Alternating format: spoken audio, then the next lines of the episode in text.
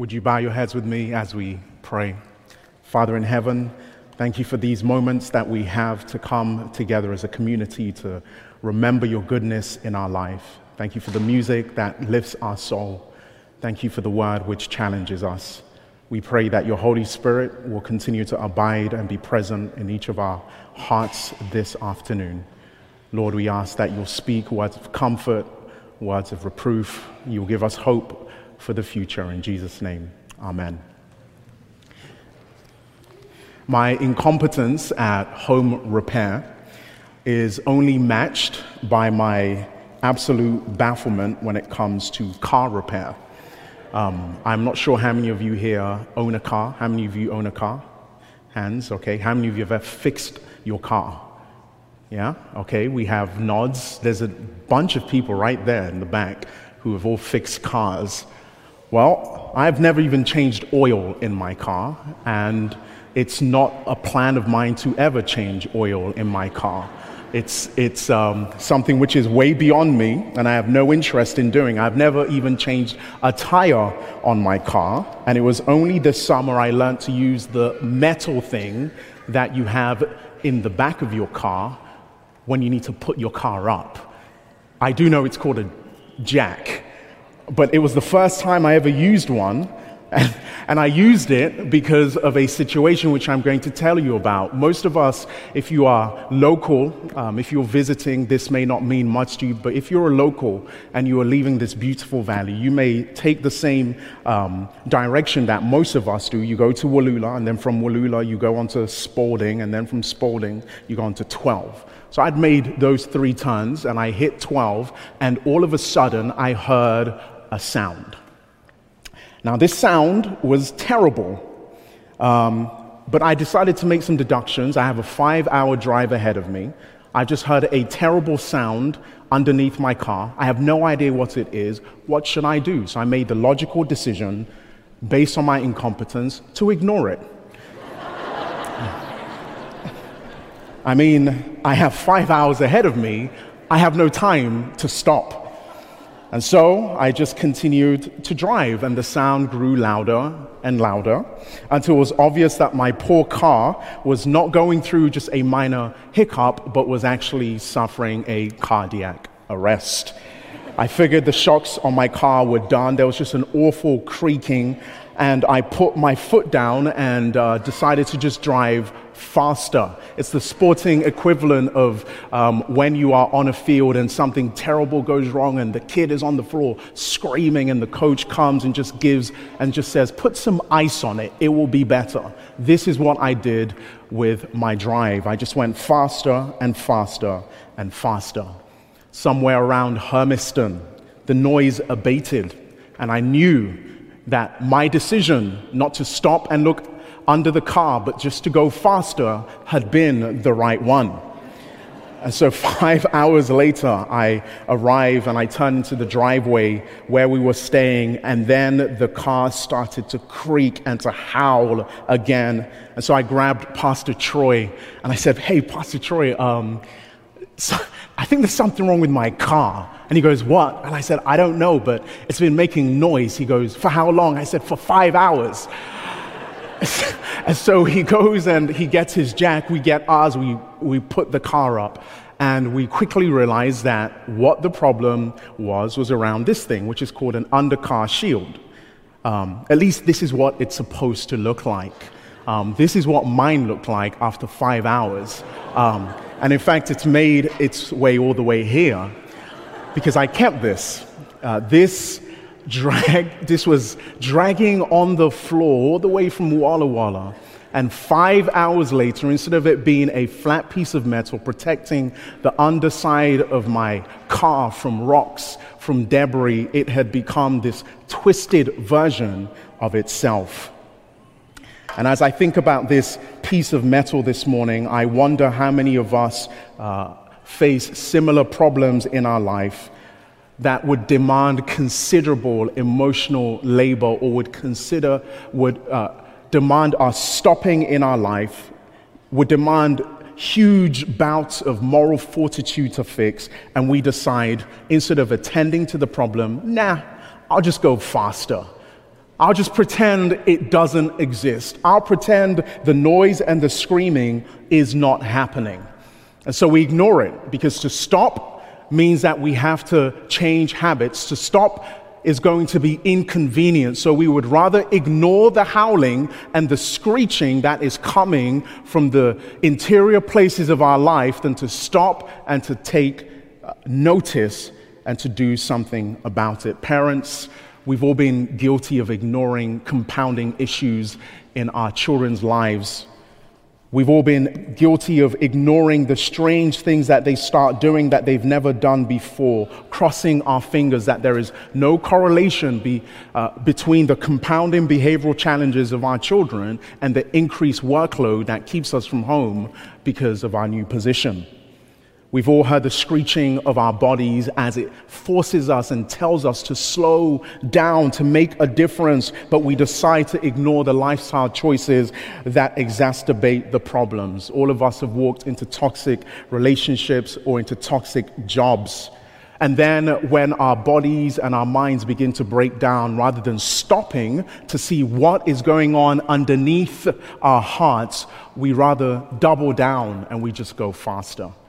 So we go into the relationship with really optimistic views of how beautiful and brilliant it's going to be. And yet, when it starts to crash around us, rather than stopping because of shame, because of feeling like we're too far in, we just stay. We've all had Candy Crush on our phone. And we have realized that having Candy Crush has increased the screen time on our phone. So every week, when our iPhone gives us the time and we find that we're 50, 75% higher than the week before, rather than just taking Candy Crush off, we just leave it and next week have the screen time go another 25% up. Because ignoring the truth is always easier in the short term, but it always costs us more in the long term. And if you're joining us today for the first time, we are traveling through the book of Daniel, this ancient book, and we're looking at how there may be lessons for us on how to flourish living in a time and in a place where, like Daniel, we are having to be sort of exiles in a culture which is not formed for the ways of Jesus. And so, Daniel, this sixth century book, uh, starts off in Daniel chapter 1, where we're introduced to Daniel and his friends who go to the royal court of Babylon. And they are tested at the king's table. They are given new names and they are forced to make a decision.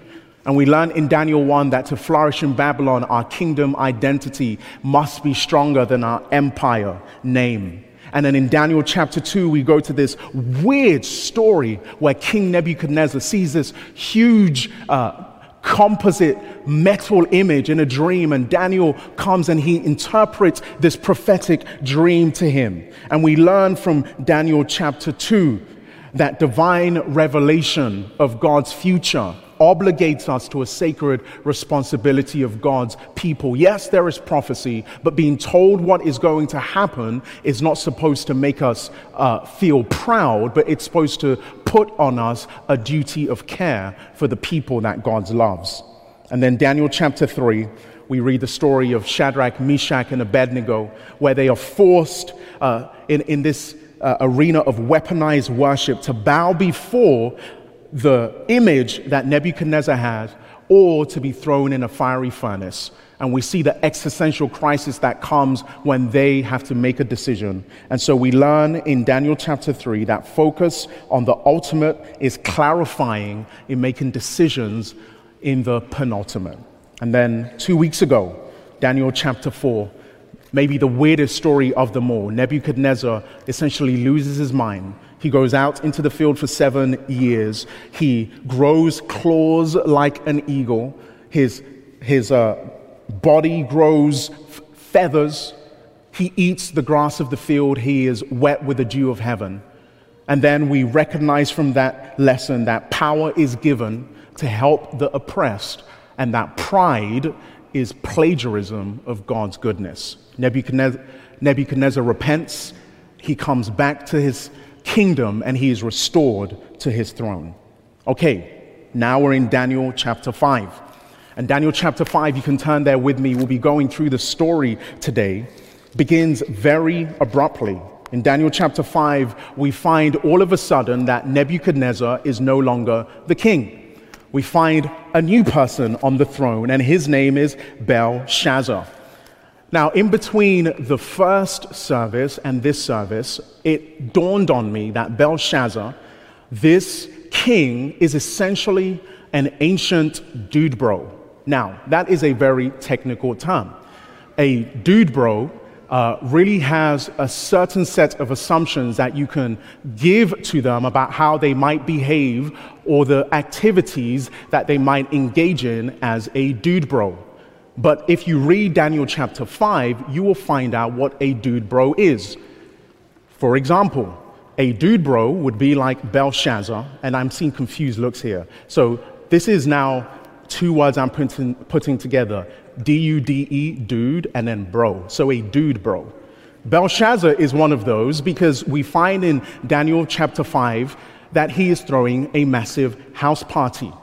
He's throwing a massive house party to the point that the narrator tells us that everyone is loose, everyone is drunk. So I can imagine him getting on the group text, telling everyone to come to his house because there's going to be a huge party.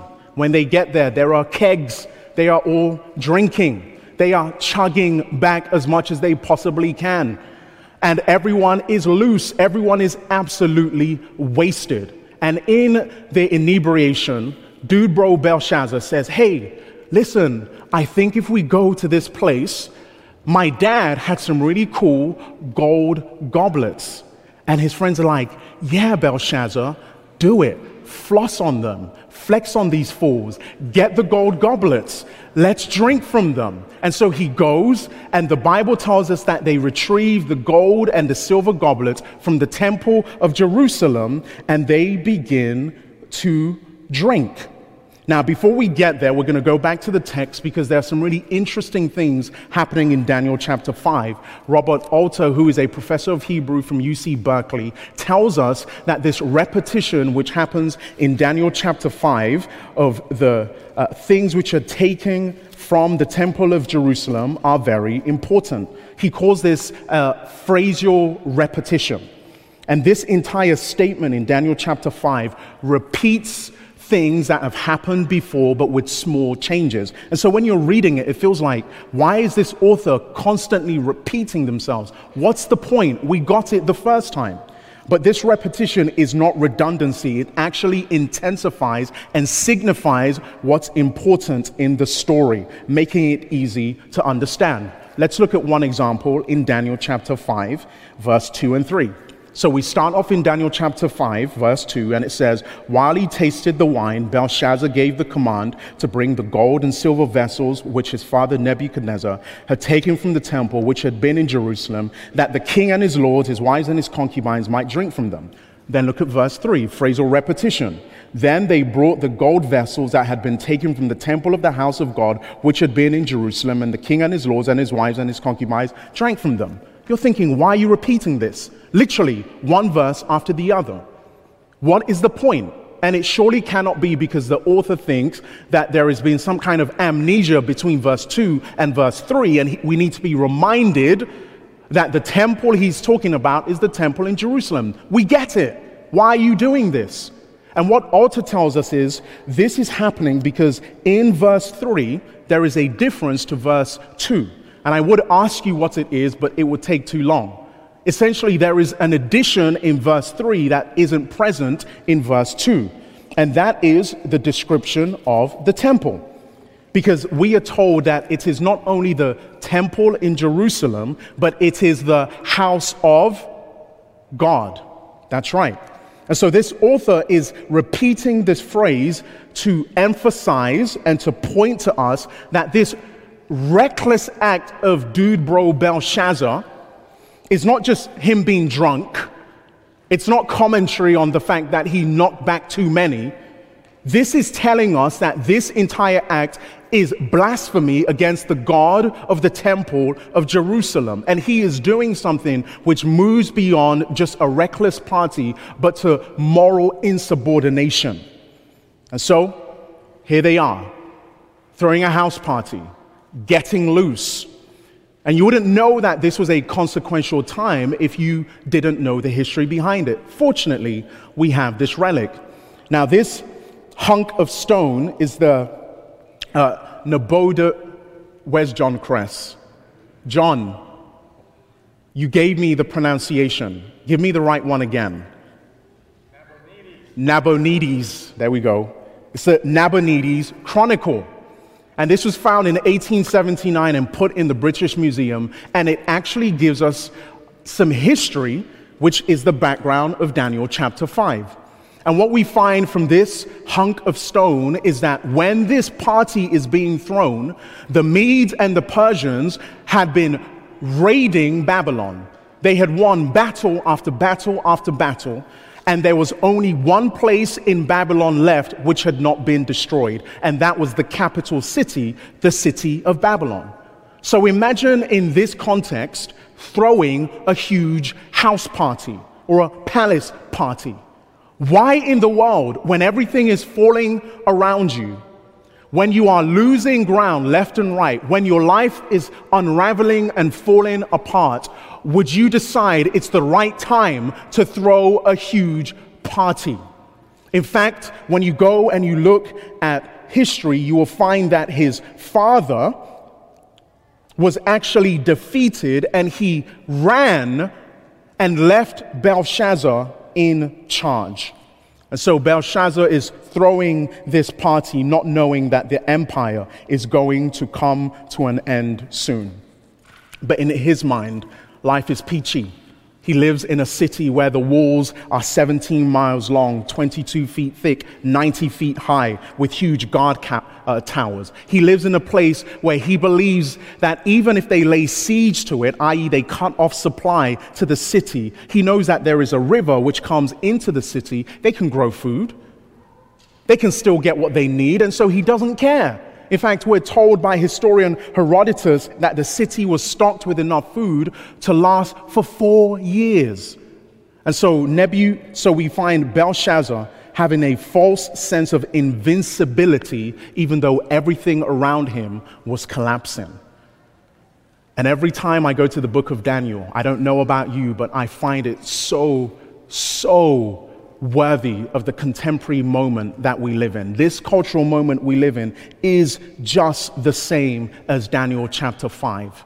We live in a time in which, when we are dealing with stress and with tragedy, sometimes we have this laissez faire attitude of let's eat, drink, and be merry for tomorrow, who knows? We have this attitude that when we are going through difficult, complex, intractable times, it's easier to numb the pain and to live large, to put off haunting deep issues in our life for as long as possible. To hear that something has unhinged in our life, it's scraping along the floor, is making a crazy sound, but we decide, well, to stop and to take care of this, to attend to this problem, is going to take too much time. So I am going to just self medicate. I'm going to figure out a way in which I can create an alternate reality, and I'm going to exist in that reality because true reality is too difficult, it's too complex, it's too painful for me to be in.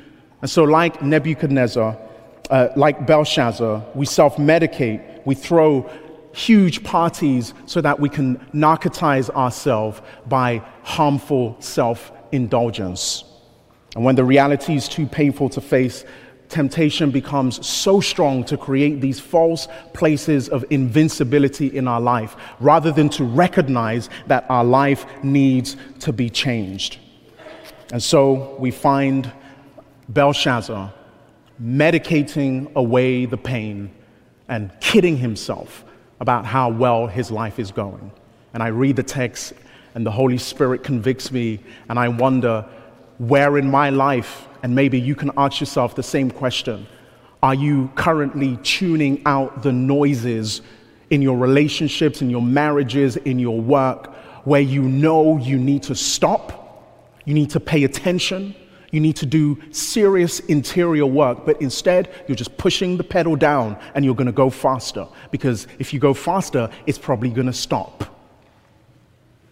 the US Congress Joint Economic Committee, uh, in actually last month, September 19th, brought out a study which recapitulated a study that was done years before by two economists, Deaton and Case of Princeton University. And they're speaking about this idea of deaths of despair that have increased exponentially in the United States. Now, deaths of despair are, dis- uh, are deaths which are happening because of people who reach points in their life where the facade and the reality that they have tried to exist in falls away and they have no other way but to end their lives. And so they categorize the increase in drug use, the increase in alcohol abuse, as being deaths of despair. They categorize the increase in suicide as being deaths of despair. And we find that at this point in American history, there has never been such an increase in deaths of despair in this cultural moment. And I wonder how many of us are also dealing with many deaths of despair and who are self medicating rather than attending the serious problems that we face. In fact, just this week, um, having finished a, it was a Thursday evening, was it Thursday or Wednesday? Maybe a Wednesday evening uh, devotional over at Meske. We're speaking about choices and how we make choices and choices make us. And I was leaving the dorm, going back to my car, and I had a, a short conversation with a bright young man who has been able to take stock of how he feels to such an extent that he said this to me. He goes, Hey, I appreciate what you said because what I was planning to do this evening is after we're done with this, because I'm tired, it's midterms, you know, the fog is starting to come every now and again, there's less sunshine, um, drama with friends. What I was planning to do was go back to my room, and then he used these words. He goes, self medicate. I'm like, okay, and what does that mean? He goes, Well, I was just going to eat myself into a food coma. because, you know, I have some tough exams coming up. I have deadlines which are facing me, and I just couldn't deal with them. So the plan this evening was just to eat myself into a food coma, eat as much as I could, and, and then just fall asleep and just pretend it doesn't ha- it's not happening. And so all of us at some point in our life. You may not be, you know, breaking bad, meth addict, but you may be going through places in your uh, life where you are self medicating so that you can ignore the howling sound. So it may not be little Debbie's that is forcing you or making you self medicate, but you may be finding other ways, staying up and watching two seasons of The Crown. Because you just don't want to think. You may have an Amazon basket which is full of things you don't need, but they're discounted and you have Prime, so why not? Anything so that you don't have to attend to the life which is falling apart around you. Verses 5 to 6, Daniel comes into the picture. When he comes into the picture, we read this motif of the writing on the wall. So, dude, bro, he's with his friends. They're chugging. They have cans, they're like crushing it on their head. No one's paying any attention. Then all of a sudden, flash to the wall. There's a light that comes on. At least Belshazzar sees it. And it says, The fingers of a human hand appeared and wrote on the plaster of the wall of the king's palace opposite the lampstand. And the king saw the hand as it wrote. Then the king's color changed and his thoughts alarmed him. His limbs gave way and his knees knocked together. The ESV, translating the Aramaic, translates this interesting phrase that his limbs gave away, uh, as in the knots of his limbs were loosened or untied. And this graphic descriptor of the king's terror details in descending order the fear that he is going through. It says that the, his face is blanched, it's white. It says that his mind is anxious. It tells us that his loins are loosed and that his knees are knocking. It's a ripple of fear which traverses his body from head to toe. And the Bible is very polite because this idea of his um, loins being loosed really is a double entendre. It's a hint at something else because it's not really speaking about the muscles in his arms being loosed, it's speaking about the knots of his stomach being loosed. So you can fill in the rest of what is happening as he is terrified. And so here he is, absolutely terrified. And then he brings in the usual suspects to try to figure out what's going on. This is a motif through Daniel all the time. Something confusing happens. Let's bring in the wise men. Let's bring in the astrologers. Let's bring in the magicians. Oh no, they have no idea what's going on. Let's bring in Daniel. It's, it's hilarious. They do it again. I have no idea what's going on. They bring in the astrologers. He says, What's this? They're like, What is what? We don't know what's going on. And then the queen mother says, Hey, there's someone called Daniel. Bring him in. He can help. And you find over and over again the narrator telling us in hints that in times of complexity, Babylon never brings us the clarity that we seek. What does that mean, Andreas? Babylon, what's Babylon? What are you talking about? If you're going to flourish in this cultural moment, we have to understand that we are not going to get our ultimate answers or the clarity that we need for complex situations in our life from anywhere that is beyond the kingdom of God. Now, this isn't to sweep away education, I must say that. We are in an educational institution. This isn't to sweep away being logical. This isn't to do away with everything and saying it's just the Bible. But you find over and over again that clarity is never brought by the wise men, the magicians, the astrologers. And so, if I was to put in some uh, differences, I could say, well, clarity for your life and complexity is never going to be brought by the politicians, by the pundits, or by the talking heads.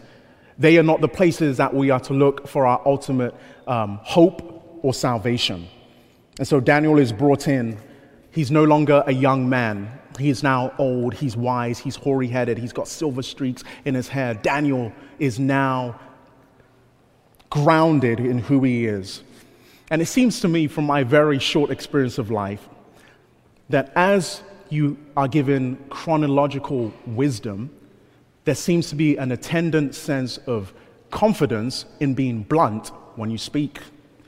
You've lived your life, you've heard the arguments, you don't need to beat around the bush. And so, if someone asks you an opinion, you just tell them. And this is what Daniel does. He comes in and they want to know what is going on, but Daniel just ignores it. He does not tell them what is happening when they ask him. Instead, he launches into not a recitation of the inscription, but a homily on the practice of royal power. And I'm going to read some of this just so you can feel the heat of what Daniel is bringing to this party. Everyone is in the corner slobbering. The king can hardly stand up. And here's Daniel just giving them straight fire in, in Daniel chapter 5. He says, O king, the most high God, gave Nebuchadnezzar your father a kingdom and majesty, glory, and honor. Verse 19, and because of the majesty he gave him, all peoples, nations, and languages trembled and feared before him. Whomever he wished, he executed. Whoever, whoever he Whomever he wished, he kept alive. Whomever he wished, he set up. Whomever he wished, he put down. Verse 20. But when his heart was lifted up, and his spirit was hardened in pride. He was disposed from his kingly throne, and they took his glory from him. Then he was driven from the sons of men, and his heart was made like the beasts, and his dwelling was with the wild donkeys. They fed him with grass like oxen. His body was wet with the dew of heaven, till he knew that the Most High God rules in the kingdom of men and appoints over it whomever he chooses. Verse 22. But you, his son, Belshazzar, have not humbled your heart Although you knew all of this, and you have lifted yourself up against the Lord of heaven, you have brought the vessels of his house before you, and you and your lords, your wives and your concubines have drunk wine from them, and you have praised the gods of silver and gold and bronze and iron and wood and stone, which do not see or hear or know, and the God who holds your breath in his hand owns all your ways you have not glorified. Daniel just brings heat, and he says, God owns you, my friend. God owns your life. God owns this kingdom. God told your daddy, you didn't listen.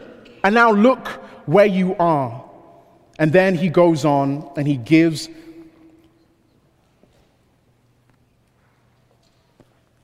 what does he give? He gives the What's he given John? He gives the Wait, I'm hearing someone who's in my head. What, is he, what does Daniel do next? Thank you. He gives the interpretation. I literally needed your help. He gives the interpretation of the inscription. And it's in verse 25. It says, This is the inscription that was written, Mene, Mene, Tekel, Upharsin. And then he gives the, the interpretation God has numbered your kingdom and finished it. You have been weighed in the balances and found wanting. Your kingdom has been divided and given to the Medes and to the Persians. And so he tells him that it's over. It's done.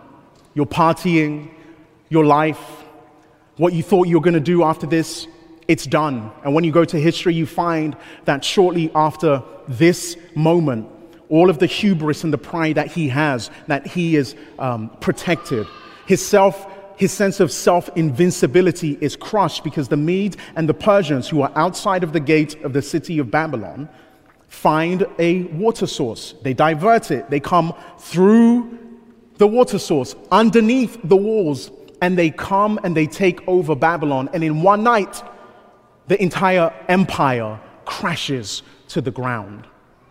And when I read this story and I think, what lessons can we get from this in 2019, 20, uh, thousands of years removed, it seems to me that there are many, but the one which gets me the most can be found in verses 29. And I have to explain what I mean. In verses 29 of Daniel chapter 5, verse 22. We're going to walk backwards from this. It says, Then Belshazzar gave the command, and Daniel was clothed with purple. A chain of gold was put around his neck, and a proclamation was made about him that he should be the third ruler in the kingdom. Okay, Andreas, why is this a problem? He's given him love, right? He's given him the, the chain, he's given him the cloak. Why is this a problem? This is a problem because Belshazzar doesn't listen.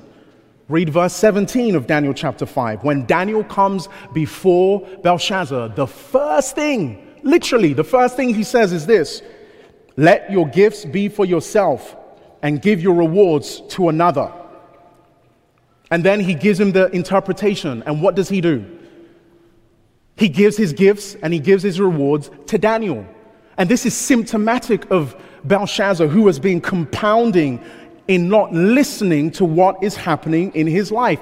It just goes back to this very beginning illustration. His life has been telling him the changes he needs to make, but he refuses to listen. Belshazzar does not listen. His granddaddy told him, Nebuchadnezzar told him what he needed to do.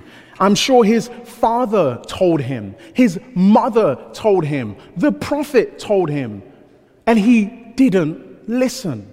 He ignored the screeching, howling of his life that something was wrong and he needed to make a change because it would have been too inconvenient it would have changed the trajectory of his life, and so he decided to ignore it. And so by the time God tells him, we find that the weight of ink in his life is heavy, and that there is a heavy toll to be exact, to be um, extracted because he has not listened. And so by the time God tells Belshazzar that you have been judged, I have this image of um, judgment coming in his life, knocking at the front of his door has a suitcase and he's ready to move in. It's too late. Judgment is here. Judgment is going to live. Your life is going to be different. Moves into his life, and then 24 or so hours later, his entire life is different than how it was before. And I would end by saying this of all the lessons we can learn, this is the one which gripped me the most that to thrive in Babylon, we must heed the voice of God and end the pursuit of our own kingdoms. Because when we are pursuing our own kingdoms, boy, we put so much energy, so much effort into it that the voice of God can become dim and it can be diminished. That your parents, you know, the ones who kind of, sort of, but not really, but yes, they did, bribed you to come to Walla Walla because they're like, if you come here, I'm a lum, I got you. If you go somewhere else, you're on your own. You're like, okay. You know. So it's like, it's not low key, it's literally high key bribing, and you're here. And now they're talking to you. You don't really want to listen. They're telling you ways in which you ought to navigate the challenges of life, but you're like, what do you know? What life have you lived? You don't know my life. You don't know how difficult it is. I'm not going to take your advice. So we ignore them.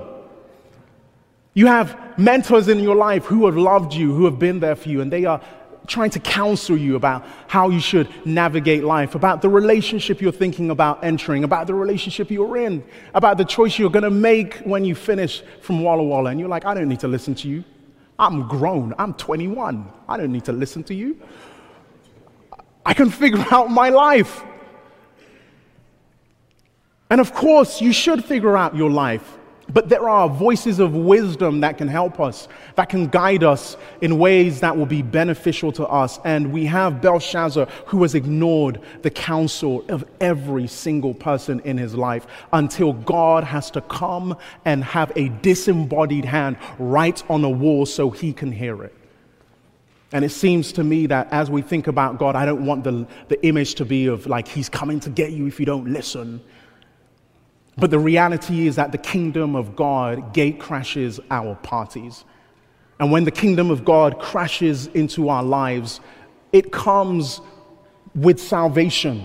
When the kingdom of God comes into our life, it wants to give us a true view of reality and then give us the ability to face up to it, not to self medicate, because we don't know how to do it, but to give us the strength and the power and the grace that we need to navigate our life and to live our lives well.